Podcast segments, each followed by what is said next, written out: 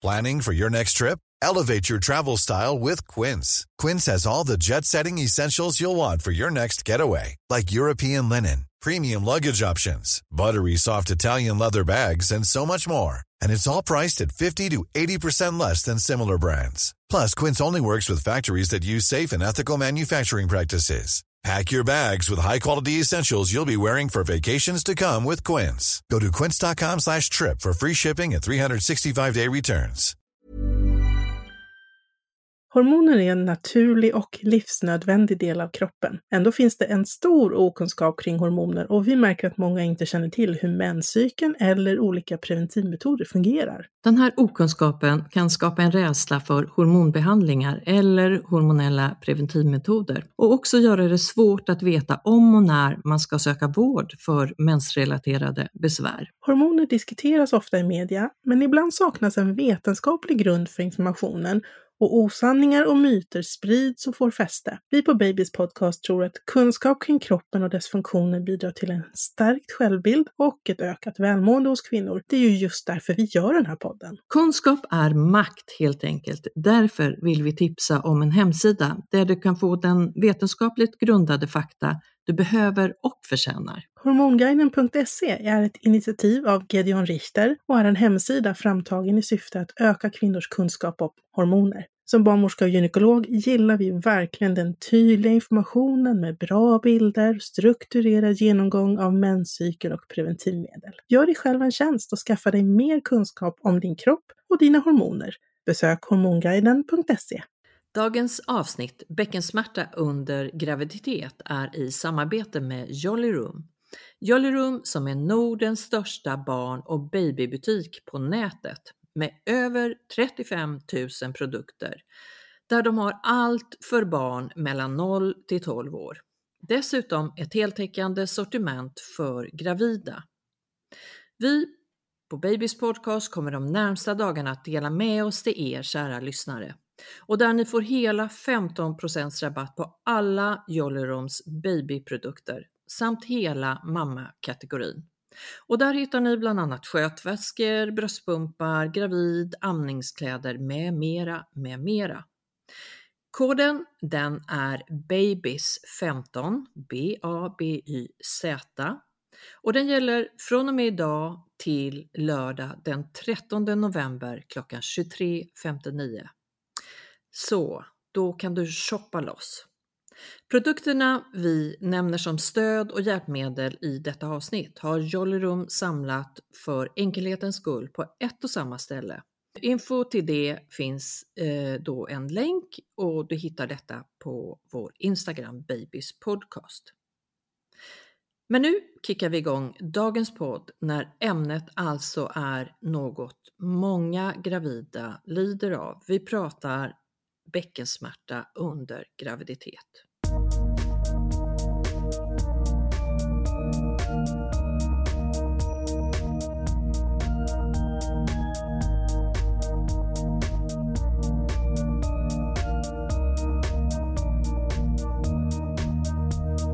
Välkomna till oss på Babys podcast i samarbete med Jolly Room. Jag är Karina Barnmorska och partner in crime är ingen mindre än Rebecka, gynekolog. Och Rebecka, idag är det ju ett ämne som många känner av och som många faktiskt lider av. Bäckensmärta under graviditet. Ja, det är jätte, jättevanligt. Mm.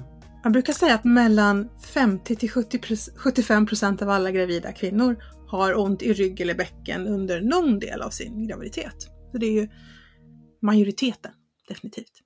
Rebecka, vad beror då bäckensmärta på? Dels så beror det på en, eh, ett hormon som bildas under graviditeten. Det heter relaxin och det har till funktion att det ska mjuka upp alla broskfogar mellan de olika skelettdelarna i bäckenet inför förlossningen.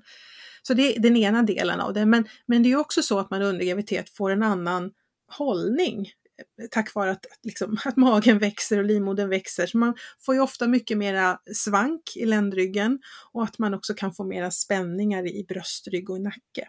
Så att det är ju både en hormonell eh, och en anatomisk eh, orsak kan man säga.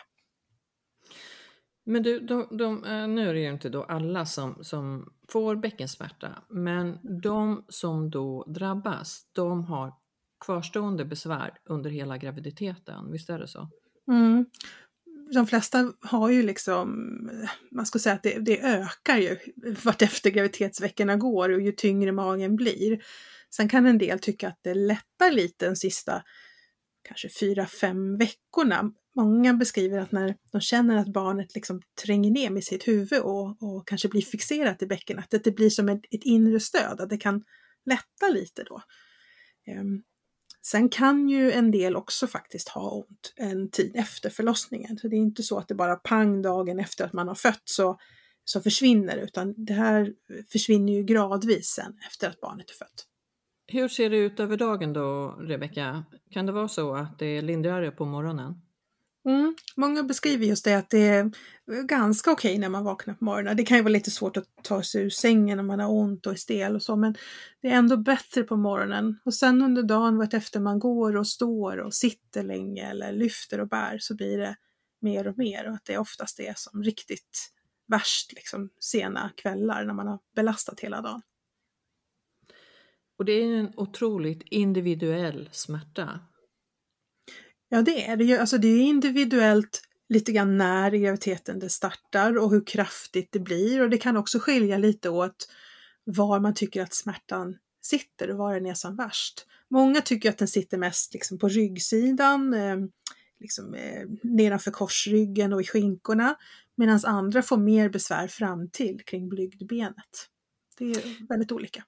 Ja, för, för det här är ju någonting som i folkmun ibland kallas för eh, foglossning, vilket är ju lite felaktigt ord. Därför har vi benämningen bäckensmärta, eller hur? Ja, foglossning låter ju, för det är inte så att fogarna liksom lossar. De varken lossnar eller något annat. Nej. Nej, alltså då ska man väl kanske säga foguppmjukning, men det är så opraktiskt att säga. så jag tänker bäckensmärta, då, då har man liksom samlat ihop vad det egentligen handlar om. Mm. Så det är många delar ner i bäckenet. Men du, ja. eh, varför gör det ont? Det har du lite varit inne på. Men att det blir mm. eh, bäckenet blir eh, mindre stabilt i takt med att magmusklerna töjs när magen växer. Ja, och också det här att de här när fogarna mellan de olika skelettdelarna i bäckenet, när de blir lite mjukare, Eh, så får också musklerna runt omkring bäckenet jobba hårdare för att stabilisera. Och det är både magmuskler men även sätesmuskler, bäckenbottenmuskler och så vidare. De ska liksom fungera som en korsett som håller ihop vårt bäcken. Eh, och de får jobba väldigt intensivt eh, när de här fogarna är uppmjukade. När man har gjort, man har gjort magnetkameraundersökningar för att se på, se på de här fogarna hur mycket de egentligen glider isär eller rör sig jämfört med när man inte är gravid. Och det rör sig inte mer om 2 till 3 millimeter, men, men det lilla räcker för att det ska bli en, en påfrestning på, på muskulaturen. Mm. Men, men kroppshållningen förändras har vi varit inne på. Ledbanden, ligamenten eh, ja. påverkas ju också. Och det här kan ge då de här smärtorna. Mm. En del tycker att de här smärtorna är som ett konstant molande. Men många kan också ha att det är mer ilande eller liksom en skärande smärta.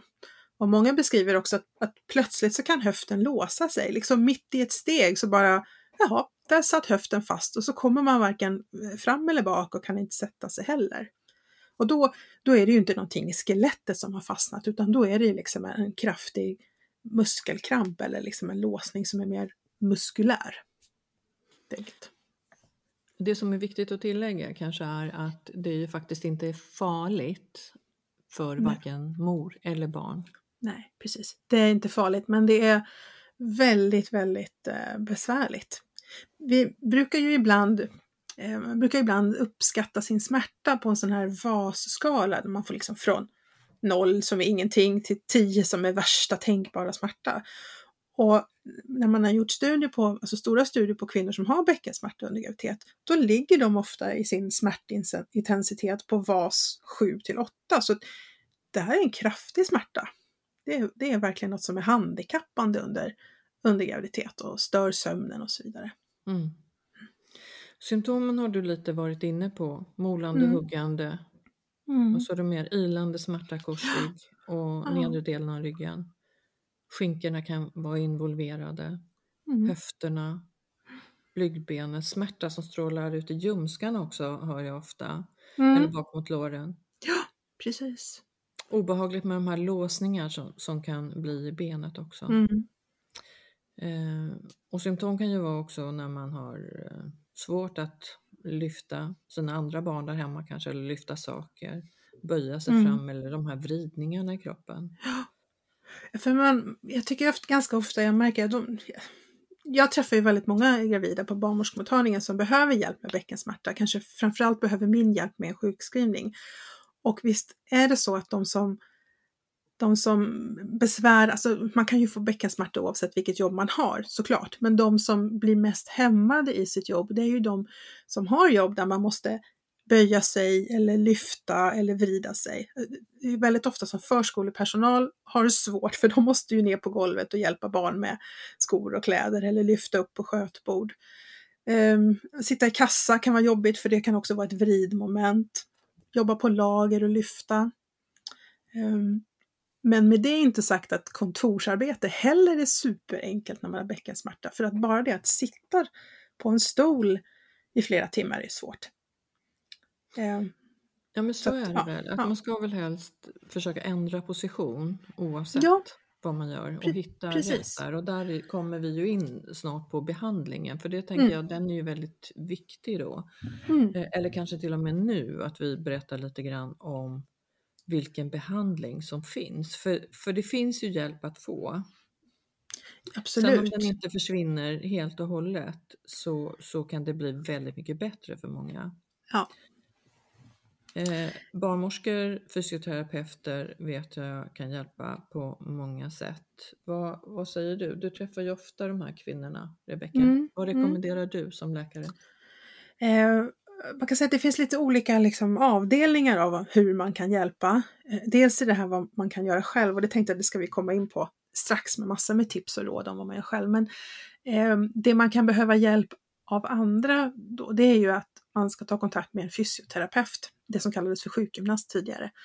Dels för att få ett träningsprogram som man antingen kan göra själv hemma eller att få träna hos och med en fysioterapeut, rätt typ av övningar och få tips på också hur, hur man ska göra när man ska ta sig ur sängen på morgonen på rätt sätt eller hur ska jag göra på jobbet för att det ska funka bättre. Um, många kan också via fysioterapeuten få hjälp med TENS som ju är en, en sån här apparat med eh, elektroder som man sätter på ryggen med en svag, svag pirrande ström som kan göra att musklerna slappnar av bättre. Det kan man ha som smärtlindring själv hemma. Akupunktur.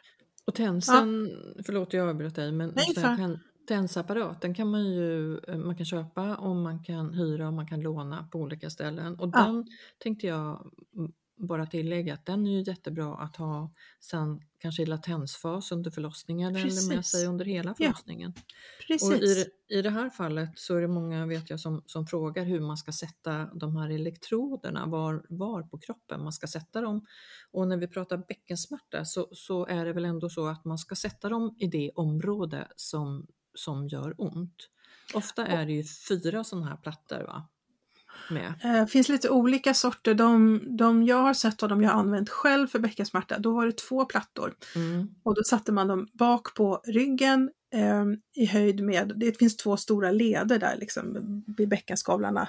Eh, man ska aldrig sätta tenselektroderna fram på magen, inte på blygdbenet och inte fram på magen.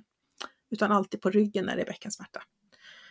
Eh, jag brukar faktiskt, de som köper eller hyr eller lånar en tens, jag brukar tipsa om att man ska ta en fysioterapeut till hjälp.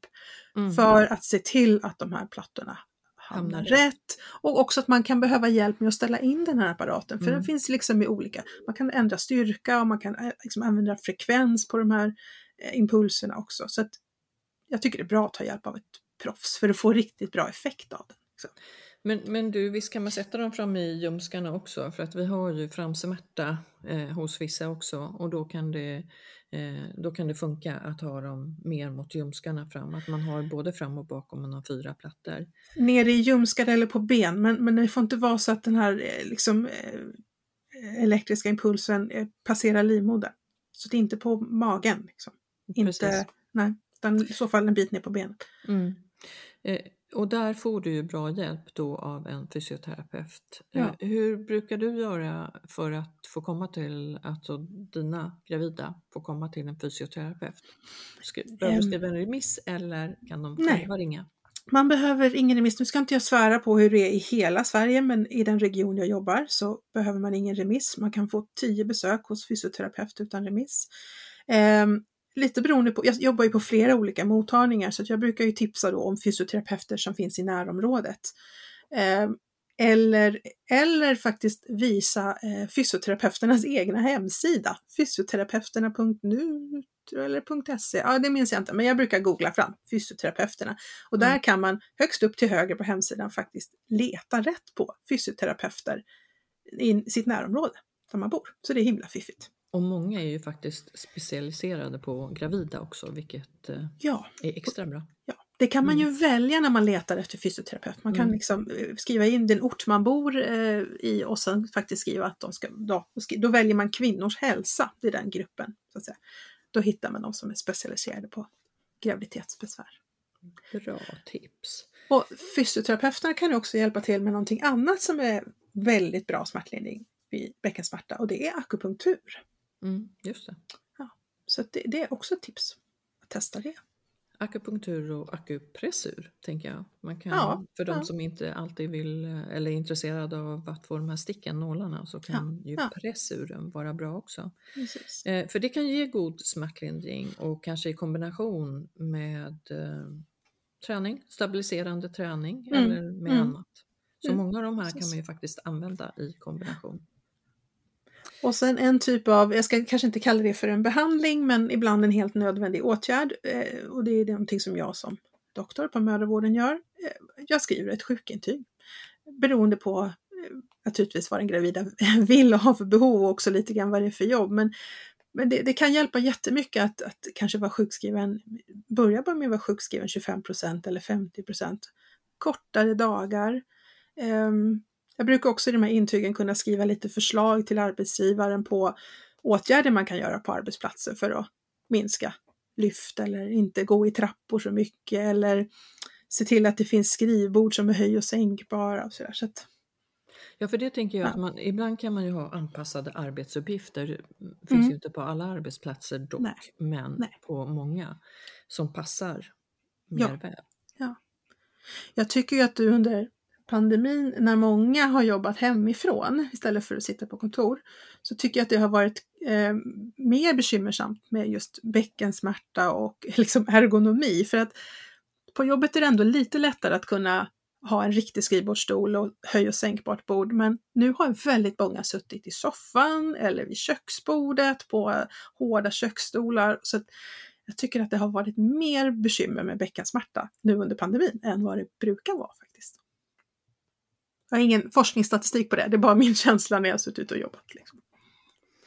Men du, eh, vad, säger du om, om läkemedel, om smärtlindrande? För det tycker jag, jag hör de kvinnor jag träffar, att det har ganska liten effekt. Ja, det håller jag med om och där är ju också problemet det att vi kan ju inte ge vilka eh, smärtlindrande läkemedel som helst under graviditet. Vi vill ju inte gärna ge de här antiinflammatoriska läkemedlen som ju annars är väldigt bra på smärta i muskler och leder, men de får vi bara ge någon enstaka dos av och tänka på Ipren och Naproxen och de där grupperna. Eh, Alvedon kan man ju ta enstaka doser. Jag tycker det är väldigt sällan som någon tycker att det egentligen hjälper. Möjligen att man kan ta Alvedon till natten och då på så sätt ha lite lättare för att hitta en skön ställning att sova i för att man har mindre ont. Ibland när det har varit väldigt, väldigt svår bäckensmärta, det vill säga så svår så att man ja, minst att gå med kryckor, kanske till och med sitter i rullstol ett tag för att, för att det gör så ont. Då har jag några gånger fått skriva ut eh, morfintabletter. Eh, men det är vi ganska restriktiva med för att det är ju inte bara mamma vi behandlar utan då behandlar vi ju även fostret. Ehm, så att det är verkligen en nödlösning. Och det är sällan det är så riktigt så illa tycker jag. Men det, det går att skriva sådana mediciner också. Mm. Eh, vad kan man, men mer då tänker jag göra hemma? Eller själv? Ja, ja och, och där är väl egentligen den, den, stora, den stora delen. Men de, de allra flesta har inte så svår bäckensmärta så att, så att man liksom behöver vara sjukskriven eller behöver gå till doktorn, utan många har ju ändå så att man kan lindra det ganska bra själv. Eh, och då är det ju dels att man ska tänka på lite grann eh, hur man eh, för sig och rör sig när man jobbar till exempel. Det här som vi sa, växla mellan sitta och stå. Sitt 30 minuter, stå 30 minuter, gå omkring på arbetsplatsen eller hemma. Eh, tänk över lite grann det här med lyft och bära om man kan ändra det på något sätt. Eh, och, och, när man går också att man tänker på att försöka ta ganska små steg, inte älga på med stora kliv utan lite mer gå som en geisha. Små trippande steg, håll ihop bäckenet liksom. Mm. Att undvika trappor och backar brukar jag säga också för att när man går i en trappa eller i en backe, då tar man ju automatiskt lite större kliv. Man liksom drar isär benen och därmed också bäckenfogarna lite mer. Så att ta hellre hiss om det finns då. Eller ett trappsteg i taget. Ja, lite grann som små barn går i mm. trappor. Mm. Precis. Båda fötterna. Ja, så här, kliv, kliv, mm. kliv, kliv. Ja, så ja. kan man prova. Det tar ju en evig tid att komma upp för trappen, men ja, finns, finns det ingen hiss så... Mm. Ja. Precis. Många tror ju att eh, om man får bäckensmärta då ska jag vara helt stilla för att det inte ska bli värre. Och det är ju precis tvärtom. Det är ju inte bra att vara stilla för då, då blir det ju också väldigt stelt i muskulaturen. Ehm, det här att röra på sig, få upp värmen, eh, jobba med musklerna liksom, i ett litet rörelseomfång, det lindrar ju mer och man, man behöver ju få använda sina muskler också. Så att man ska inte tänka att man ska vara helt stilla eh, men tycker man att det är svårt att hitta någon typ av träning eller rörelse själv så kan man ju antingen ta hjälp av fysioterapeut, men det finns också väldigt bra instruktionsbilder och instruktionsfilmer på nätet som man kan slå upp och få lite tips om saker man kan göra själv. Men det är ju så också att rörelse ökar ju blodcirkulationen i ja. kroppen och ja. vilket i sig kan lindra smärtan. Så att rörelse är ju bra. Och nu vet inte jag om det är gammalt och förlegat men jag har fått lärt mig att man ska röra sig minst 30 minuter varje dag. Ja, det är ju liksom den allmänna rekommendationen för oss alla egentligen. Har man bäckensmärta så kan det vara svårt att orka eh, hålla på i 30 minuter i sträck. Då kan man säga att om man gör 3 gånger 10 minuter, 10 mm. minuter på morgonen och sen kanske 10 minuters lunchjumpa och sen 10 minuters lite muskelträning på kvällen, eftermiddag. Då har du fått din halvtimme. Det måste inte vara i, i sträck. Liksom. Nej, Kanske till och med bättre att dela upp det så att du ja, får det hela dygnet nästan. Mm. Mm.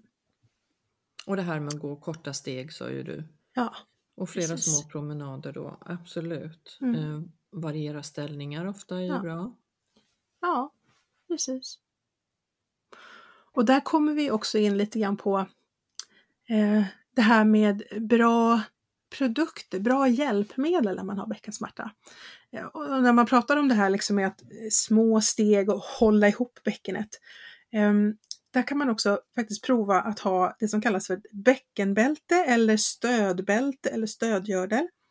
Det finns lite olika modeller. Eh, det finns några som är som ett brett eh, elastiskt bälte som man sätter liksom väldigt långt ner på höften faktiskt, liksom över blygdbenet. Och den blir som en slags yttre korsett. Den trycker ihop bäckenet lite grann. Ehm, så den kan vara till en hjälp just när man går. Eh, att den stöttar lite och också faktiskt påminner den att man inte ska ta för stora kliv. Och en, en stödgördel, det, det, de har ofta ett sånt här elastiskt band som stöd också, men så kan de ha som ett litet stöd som går upp över magen. Eh, och liksom, inte ska inte säga att den lyfter magen rakt upp, men den, den lyfter magen lite grann, alltså livmodern lite grann från, eh, från blygdbenet, vilket kan kännas skönt för många. Eh, då får man ett, liksom ett lite mindre tryck ner mot blygdbenet också. Ehm, och när jag, när jag väntade mitt första barn för 17 år sedan, på den tiden var jag en väldigt stor flicka. Eh, och jag hade jättemycket bäckenbesvär och jag hade så svårt då att hitta bäckenbälten som fanns i min storlek. Eller det fanns faktiskt inte i min storlek då. Men som tur är så händer det lite saker även i produktbranschen. Eh, för att nu finns det ju bäckenbälten från storlek 34 åtminstone och ända upp till storlek 50. Så att nästan oavsett vilken storlek du har som gravid så, så finns det bäckenbälten att hitta. Eh, Carrywell till exempel har ju en väldigt stor bredd av storlekar. De är, det är jättebra bra. på det sättet. Ja, De, de finns ju just hos Jolly Room också. Det är perfekt. precis. Ja. Ja, Det finns eh, Medela har också, finns också Ja. på Jolly Room. Ja, Just så det. att, de är bra tycker jag. precis. Jag Mm. vet att, och där får man ju prova sig fram. Alla tycker ju inte att det är jätteskönt att ha den här stödgörden för att man känner sig Nej. begränsad, det gör ont och så vidare. Mm. Men det är ju precis som med allt annat. Prova dig fram, för det här Ja. kan vara ett fantastiskt bra avlastande stöd. Ja. A lot can happen in three years, like a chatbot may be your new best friend. But what won't change? Needing health insurance. United Healthcare Tri Term Medical Plans, underwritten by Golden Rule Insurance Company, offer flexible, budget friendly coverage that lasts nearly three years in some states. Learn more at uh1.com. There's never been a faster or easier way to start your weight loss journey than with PlushCare. PlushCare accepts most insurance plans and gives you online access to board-certified physicians who can prescribe FDA-approved weight loss medications like Wigovi and Zepbound for those who qualify. Take charge of your health and speak with a board-certified physician about a weight loss plan that's right for you. Get started today at plushcare.com slash weight loss. That's plushcare.com slash weight loss. plushcare.com slash weight loss. Det finns studier som visar att 80% av alla med bäckensmärta är hjälpta av ett bäckenbälte. Så det är väl värt att testa. Eh, ja. Sen är det då en grupp på ja, 20% som inte tycker att det hjälper. Men, ja. Jag kan säga att, att ha ett bäckenbälte när man sitter ner är inte så bekvämt, utan den är ju mer liksom för när man står upp och jobbar eller som sagt ska gå en promenad. Då är den ju skönare. När man står och lagar mat till exempel. Eller så. mm. Men, men ta av den när man sitter det brukar vara skönt. Liksom. Precis, men jag Mm. tänker också då på det här eh, för ryggen och hållningen. Mm. Att man ska vara, ha en så rak hållning som möjligt eh, för Mm. att eh, Mm. inte få den här smärtan eller lindra smärtan. Då är ju också en sån här gördelbälte väldigt bra. Ja, För då blir man ju automatiskt lite, liksom, tänker man på hållningen. Mm. precis. Ja. Mm. Något annat som, som man också tänker, till exempel om man, om man nu inte kan ha sitt bäckenbälte när man sitter ner och jobbar, så finns något annat som man kan ha som är väldigt bra och det är nämligen en värmedyna på ryggen. Och det finns det sådana som man liksom sätter fast på ryggen och kan eh, stänga runt magen med kardborreband så att den sitter kvar där. Så det kan man ju ha under kläderna när man sitter och jobbar till exempel. Så för värme lindrar. Det gör ju varma, ja, varma bad och varm dusch också, Ja, men man kanske inte kan precis. stå i duschen och, och jobba. Eh, Det beror på vad man jobbar med, men jag skulle inte kunna göra det med min dator till exempel. Nej, det, Nej. det går inte. Det Nej. går inte. Nej. Nej, såna här- Värme, värme är ju Mm. alltid bra. Mm. Eh, eller ja, alltid och alltid, men nästan Nej, alltid. Eh, och det pratar vi mycket om, det här oxytocinet, liksom lugn och ro och smärtlindrande Mm. under, innan och under förlossning också. Så att eh, nej, Mm. värme, det, det funkar på de allra Mm. flesta. Och Något där skulle annat? jag vilja Ja. gå tillbaks till, förlåt jag avbryter dig, men jag skulle vilja gå tillbaks till det här vi pratar träning och så vidare och där tänker jag Mm. då eh, vattengympa eller träning Mm. eh, som också är väldigt bra när vi var inne på träningen tidigare. Då kanske, det finns ju bassänger som är varmare eh, än Ja. normalt. Så det kan man ju se och, och titta på om man skulle kunna Precis. besöka någon sån och göra, Ja. ha va- vattenträning där. Ja, och då är ju där det är vattengympa som är just för gravida, då brukar det vara i en liten varmare pool. Och sen är ju övningarna anpassade just för, eh, för det här med bäckasmärta, eftersom det nästan alla har det. Så det är ju mycket fokus liksom Mm, på den typen av träning. Och väldigt mycket också avslappning, eh, andning, Mm. eh, att liksom ja, släppa taget, bara ligga och flyta. Det är ju mycket sån träning Åh, också i det här. Ja. ja, jag gick på vattengympa när jag var gravid. Det var ju liksom, det var ju bästa kvällen i veckan. Det var så, Ja. så bra faktiskt. Ja, man har behållning av det flera dagar ja. faktiskt efteråt. Mm. Ehm, och apropå det här med badet, då kommer jag tänka på det här med, med eh, badkläder eh, för gravida. Det var ju också ett intressant projekt för 17 år sedan när jag var stor flicka. Det är också så mycket bättre nu med alltså, träningskläder för gravida och badkläder för gravida. Det, det finns mycket, det är mycket lättare att få tag på, det finns i alla möjliga storlekar. Så att, ehm, Ja, men överlag så tänker jag att ja. man vill ha sköna, mjuka, härliga Ja. gravid träningskläder. Framförallt när man har den här typen av smärta. Mm. Och där tittar man in på Jolly Room också som har flera olika härliga märken. Boop bland annat finns Ja, ju där. precis. Mm. Så både baddräkt och träningskläder och, och Mm. så. Vad du, vad du behöver. Jag tänkte på det här med eh, oxytocin och, och smärtlindring eh, som ju du brukar prata mycket om Karina. Massage är Mm. ju också ett sätt att eh, frisätta oxytocin, eh, mjuka upp muskler, slappna av bättre. Så man kan absolut be sin, sin partner eh, massera där det gör ont. Det är inte farligt. Jag menar, de flesta partners tar ju inte i för kung och fosterland när de masserar, då får man ju liksom säga ifrån. Men bara det här att liksom mjukt stryka över huden, trycka lite på de punkter där det gör ont, ha någon skön massageolja. Eh, det kan vara väldigt hjälpsamt det också och det är något man kan liksom få hemma på Mm. kvällen. Ja, Massage ja. ja. Varje dag helst. ja tack. Mm. Håller Ja. med. Och då, eh, alltid när det gäller liksom massageoljor och gravida, man ska ju tänka på att det är en, en produkt med eh, liksom att det helst inte några parfymer i utan den ska vara liksom så enkel och naturlig som möjligt. Liksom mandelolja eller vetegrodsolja eller eh, någonting sånt. Att det, ofta finns det ju att det liksom står att det är just för gravida. Mm. Då kan man titta lite på det. Mm. Eh, n- Jag tänker också mycket på det här med gravidkudde som man kan ha Mm. och det här. För att det handlar ju också om att hålla ett litet avstånd emellan sina ben och även när man faktiskt ligger ner och, och sover så kan Mm. man ju ha stöd av en sån här korv, gravidkudde. Mm. Och där kan man ju faktiskt ta både en amningskudde eller så finns det ju såna här som man kallar gravidkuddar. Ja, det finns ju många av de här kuddarna som man faktiskt kan använda för, för bägge delar. Det finns ju lite olika Exakt. former på det, men, Mm. men, just, men just det här med kudden mellan knäna är, är superviktigt. För att om man tänker sig att man ligger på sidan och sover, ehm, vilket ju de flesta gravida faktiskt gör, eh, och då om man då tänker att man ligger på sidan, då faller ju knäna lite i, ihop mot varandra. Eh, det vill säga att man blir nästan som lite kobent en stund när man sover. Och det påfrestar bäckenlederna mer. Men lägger man en, en kudde eh, mellan knäna så att liksom benen blir lite mer parallella och inte faller in mot varandra, så avlastar man även bäckenet.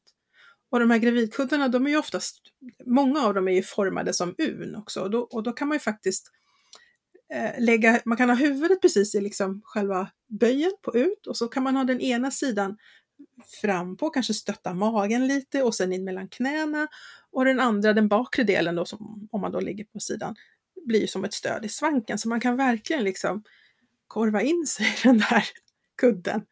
Mm. Eh, och, och den går ju också att ha, eh, jag brukar tipsa om, man kan ju också ha den, eh, kan vika ihop den, man kan ha den liksom som stöd i soffan. Jag vet att en del även när de sitter och jobbar hemma, att de har den liksom runt höfter som ett stöd för svanken när de liksom sitter på kontorstol eller liknande. Eh, så att den där kudden kan man ju gå omkring med liksom dygnet runt nästan. Ja, men den blir multifunktionell. Ja, här kommer lilla Ludde med sin kudde liksom. Mm. Mm. Ja. Ja, men det är sen- ja. jättemånga som, som Mm. eh, får stöd och hjälp av Mm. dem. Så där kan man ju kika också eh, på Jolly Room. Det finns ju hur många olika modeller som helst, former och om man vill ha en mjuk eller lite fastare och om man vill ha för tyg. Det är liksom, finns ju en, en ocean av olika varianter så det är bara att kika. Mm. Mm. Vad tror du om, jag tänker det här em, efter, efteråt då när man fortfarande har besvär, alltså efter förlossning, Mm. då är ju kvarstående för en hel del faktiskt. Att det inte går över, du Mm. sa upp till, det kan ta upp till ja, 3, 6, 12 månader i värsta fall. Ja, man, man brukar säga att efter tre månader så är 90 av alla är återställda helt och hållet. Eh, men, men sen finns det en liten grupp då, 10% som faktiskt kan ha besvär längre. sex månader eller ända upp till 12 månader. Och då blir det ju väldigt bekymmersamt när den här problematiken med smärtan fortsätter eh, och så har man då ett litet barn som man ska lyfta och bära och man ska köra barnvagn och man ska upp och ner för trappor med den här barnvagnen och bilstolar är ganska tunga. Alltså det blir ju ett, ett bök därför att man får fortfarande ont.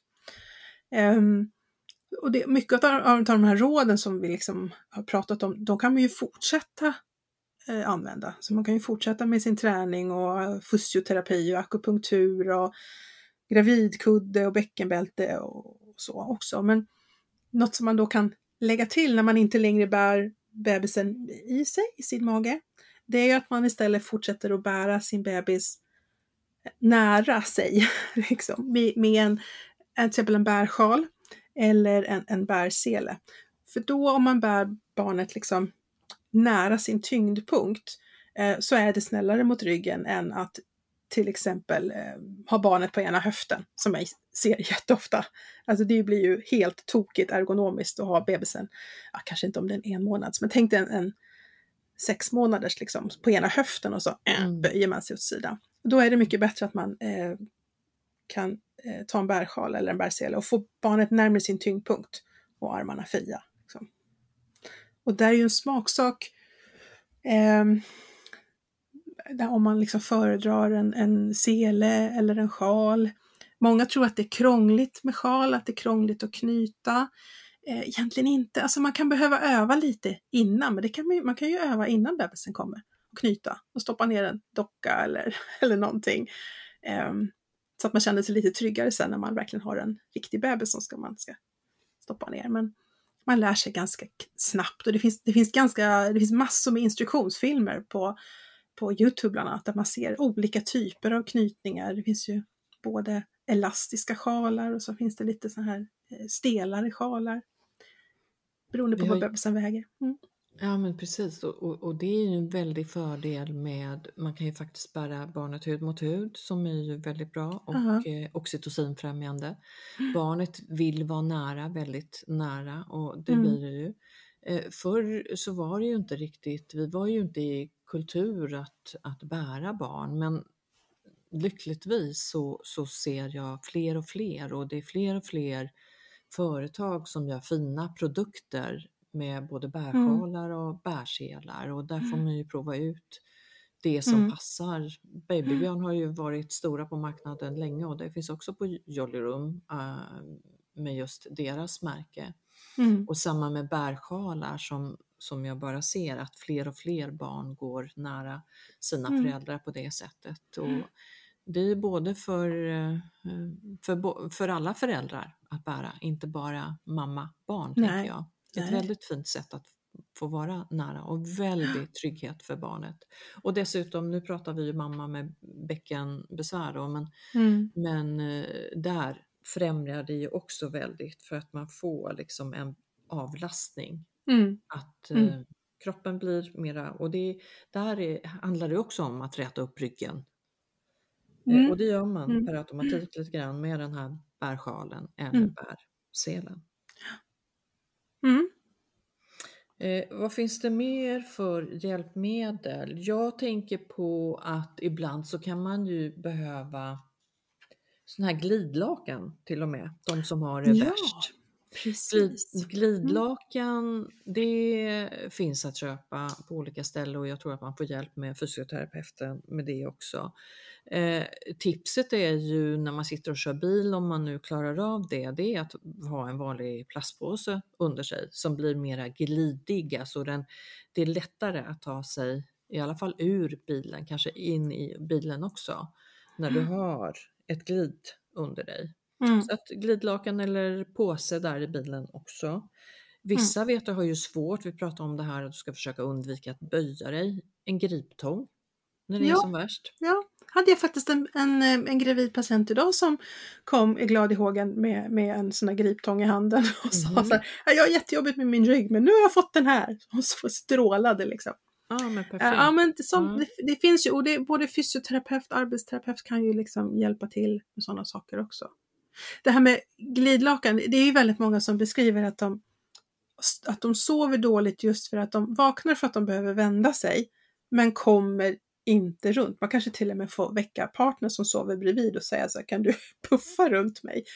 Just för att det blir sånt motstånd när man ska flytta sig. Men glidlakanet, om man då lägger det under sitt eget lakan, det blir ju lite mindre friktion så att det blir ganska lätt att bara swish ändra ställning från höger till vänster.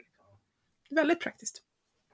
Men du, i de värstaste av fall, då Mm. behöver ju kvinnor kryckor, Ja.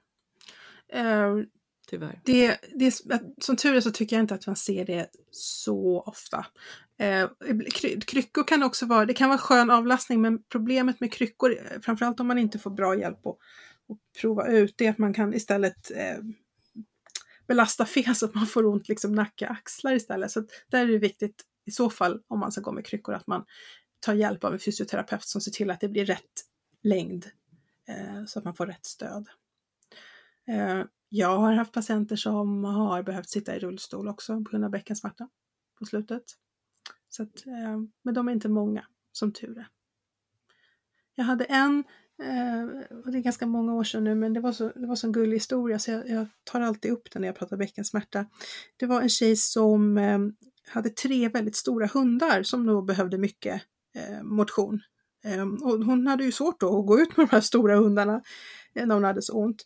Men hon lånade sin mormors permobil. Vet en sån där liten Mhm. ja, pensionärsmoppe som jag kallar det för. Nej, men, men mormor hade något handikapp som, så, att hon kunde, så hon hade en permobil och då kunde den här tjejen låna mormors permobil eh, för att gå ut med sina hundar. Trots sin bäckensmärta. Tycker jag var driftigt liksom att komma på att Ja, skulle göra det. det. Ja. Ja. Och alla kanske inte känner sig bekväma med det heller. Jag tänker Nej, nej. Det, ja, man känner sig sjuk men, men å andra sidan så man får anpassa sig och vara Ja. flexibel. Ja. Eh, det här kommer ju att gå över. Men Precis. ibland tar det bara lite längre tid. Ja. Så. Och, och det kan, man kan ju faktiskt underlätta med, med de här hjälpmedlen som vi har varit inne på nu Rebecka. Och då Mm. kan vi ju eh, kanske bli av med den här smärtan tidigare också. Om vi har varit snälla mot kroppen från början. Mm. Mm. Jo, så är det ju. Mm. Så att de här individuella behoven, att anpassa sig, det är jätte, jätteviktigt. Eh, Jag tänker lite grann på att det under förlossningen, där får jag Mm. många frågor. Mm. Vad, vad kan jag göra under förlossningen? Hur kommer det bli? Hur Mm. många ser du som behöver ha ett kejsarsnitt för att man inte kan föda vaginalt på grund av just det här? Eh, det måste jag tänka efter. Jag tror inte att jag har varit med om det en enda gång faktiskt. Att det har varit bäckensmärta som indikation för kejsarsnitt. Däremot har jag varit med om ganska många gånger att smärtan har varit så svår och helt, alltså det har inte gått att sova, så att man har behövt sätta igång förlossningen i förtid eh, på grund av bäckensmärta. Eh, men däremot har jag inte varit med om att det skulle ha varit något hinder för en vaginal förlossning. Eh, Det är många som frågar i mödravården också, hur ska jag kunna föda barn när jag har så ont i, mitt, och så ont i min rygg? Och, eh, nu får du protestera Karina, du som eh, ser mer, fler förlossningar i veckan än vad jag gör, men det, man kan säga att den, det, det blir ju en annan typ av smärta när verkarna startar. Och, och mycket av den smärtlindring som, som man kan få mot sina förlossningsverkar, man tänker sig ett varmt bad, alltså akvaduralen eller sterila kvaddlar eller lustgas eller värme. Mycket av det hjälper ju även mot bäckensmärtan. Mm. Det som, det som kan vara lite krångligare om man har svår bäckensmärta, det är ju kanske det här med att, att ändra, eh, ändra position under förlossningen, ändra läge. Men då brukar man ju kunna liksom hjälpas åt med det. Mm. Eh, Och det- man får Och liksom det stöd. rekommenderar vi ju verkligen, att Ja. man just ändrar. Mm. Att du inte är kvar i en och samma. Eh, och det jag brukar rekommendera det är ju sånt här gåbord som man kan Mm. få Mm. avlastning där man står då med sin överkropp och sina armar och Mm. lutar sig så att man får lite stöd av det.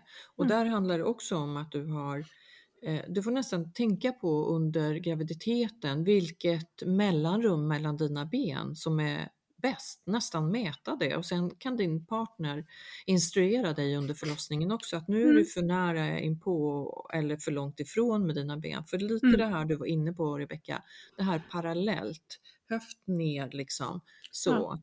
Ja. Eh, där mår de flesta bäst i sina bäcken. Mm. Eh, och då, då handlar det om att byta lite position, stå lite på knä i sängen, luta sig över ryggstödet i sängen. Man kan ligga på sidan i sängen och då kan man lägga upp ett ben, eh, det, det övre benet kan man då lägga i ett benstöd för att Mm. också få lite hjälp med avlastning. Eh, det vi inte rekommenderar, och det behövs ju ibland, det är att vi ligger på rygg och med Mm. benen i gynstöd.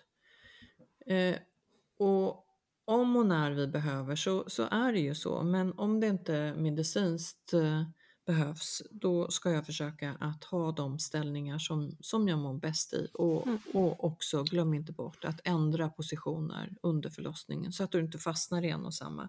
För det är samma där, det är som träningen, det är bra att du rör på dig lite grann hela tiden. Cirkulation, rörelse, mjuka upp lite grann och så vidare. Så att det går ju att föda vaginalt eh, och smärtan behöver inte bli värre eh, i bäckenet för det. Alltså Mm. det här, eh, det här, nu har vi ju pratat om det flera gånger, men, men kroppen har ju liksom vidgat bäckenet för att barnet ska kunna Mm. födas. Mm. Så Precis. smart är det ju. Så att fogarna de, de, eh, de mjukas upp och, och eh, man förbereds inför födseln helt enkelt. Och då Mm. blir det för vissa mer smärtsamt helt enkelt. Mm. Absolut. Ja, vad, eh, har, vad har vi glömt? Jag, Eller vad har vi inte glömt? jag har inte glömt. Nej, jag tror inte att vi har glömt någonting Karina. Jag tyckte Nej. vi täckte in rätt mycket tips, både vad man kan göra själv och lite grann vart man kan vända sig för att få proffshjälp. Ehm, jag tror att vi fick med det mesta faktiskt. Ehm, och om det är så att ni som lyssnar eh, vill hitta de här produkterna som vi har tipsat om idag och hitta dem på ett enkelt sätt så kommer det finnas en länk i vår eh, biografi på Instagram och där heter vi ju att Babys podcast, Babys med Z. Ehm, och om det var så att ni missade våran livesändning som vi hade tidigare i veckan på Jolly Rooms Instagram så kan ni kika in där. Den ligger kvar i eh, Jolly Rooms Instagramflöde som en IGTV. Eh, Då pratade vi om babyvård och svarade på frågor kring det och tipsade om vad man kan behöva ha hemma när bebisen kommer och vad som är smart att ha i skötväskan. Så kika in på Jolly Rooms Instagram så eh, ser ni den liven där.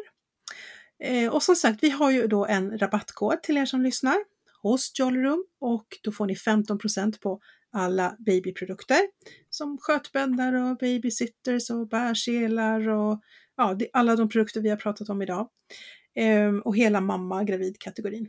Och den här eh, koden, babys15, B-A-B-Y-Z 15, den gäller ju till och med lördag den 13 november klockan 23.59. Så strax innan midnatt där på lördagen. Men det är jättebra. Och det är jättebra tycker jag Ja. att Jolly Room har samlat de här kategorierna lite grann så att du lätt kan hitta vad du behöver. Så in och eh, titta på hela deras sortiment. Japp. Tack för idag Rebecka. Det var bäckensmärta i folkmun foglossning eller som vi säger Mm. symfysiolys. Yes. Ja, vi är snart tillbaks. Tack alla ni som lyssnar. Ja, tack och ta väl hand om er. Vi hörs snart igen. Hej hej!